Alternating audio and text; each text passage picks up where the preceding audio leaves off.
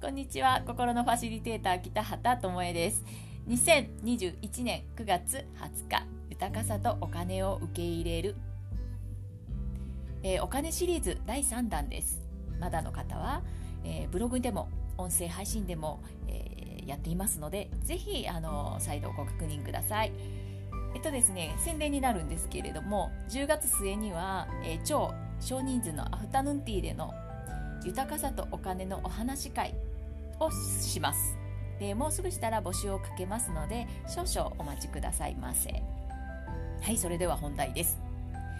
同じことを伝えてもですね、えー、豊かさ豊かになれる人とそうでない人がいます。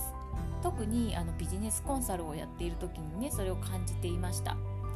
えー、その違いはですね、えー、豊かさを受け取る許可をしているかしていないかだけなんですね。自分が提供するサービスとか商品に値段がつけられないっていう人が意外に多いんです。でお金いらないんですか？って聞くと欲しいですって答えるんですね。だけどすごく安い値段をつけてしまう。もしくはビジネス初めて初めてだからと言ってね無料にしてしまうことがあるんです。でお客様が来た時に怖くて受け取れませんというのですね。で自分の商品の価値を認めていないし豊かさを受け取るのを許可できていない人がこういうことをしてしまいます。で豊かになる人っていうのは自分のサービスの価値をちゃんと金額で表現してお客様が来れば喜んでお金が受け取れる人なんです。もしねあなたが豊かになりたいのなら自分にその豊かさを受け取る許可をしない限りいっぱい努力しても、えー、頑張っても豊かにはなれません。まずは受け取る練習をしてみてくださいね。これはですねお金でしなくても大丈夫です。豊かさというのはイコールお金っていうイメージがすごく強いんですけどあのもちろん私もねそう思っていましたけれどもあのお金だけではないんですね。友達から例えば「あなたのことが好きだわ」と言われたら「と」受け取り「あなたと一緒に仕事ができて幸せだわ」って同僚に言われたら「ありがとう嬉しい」と受け取る「綺麗ね」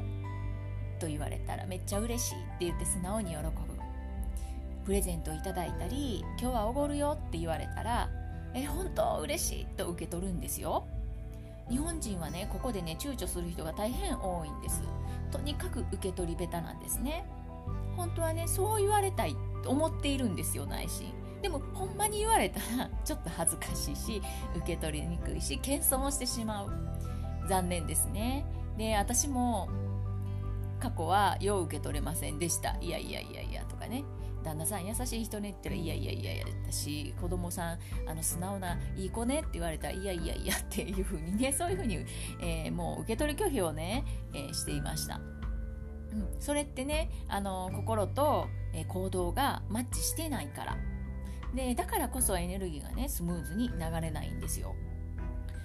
はいではまとめますね。ちゃんと受け取る。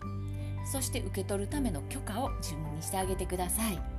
そうすることで豊かさはあなたの周りで循環を始めていきます。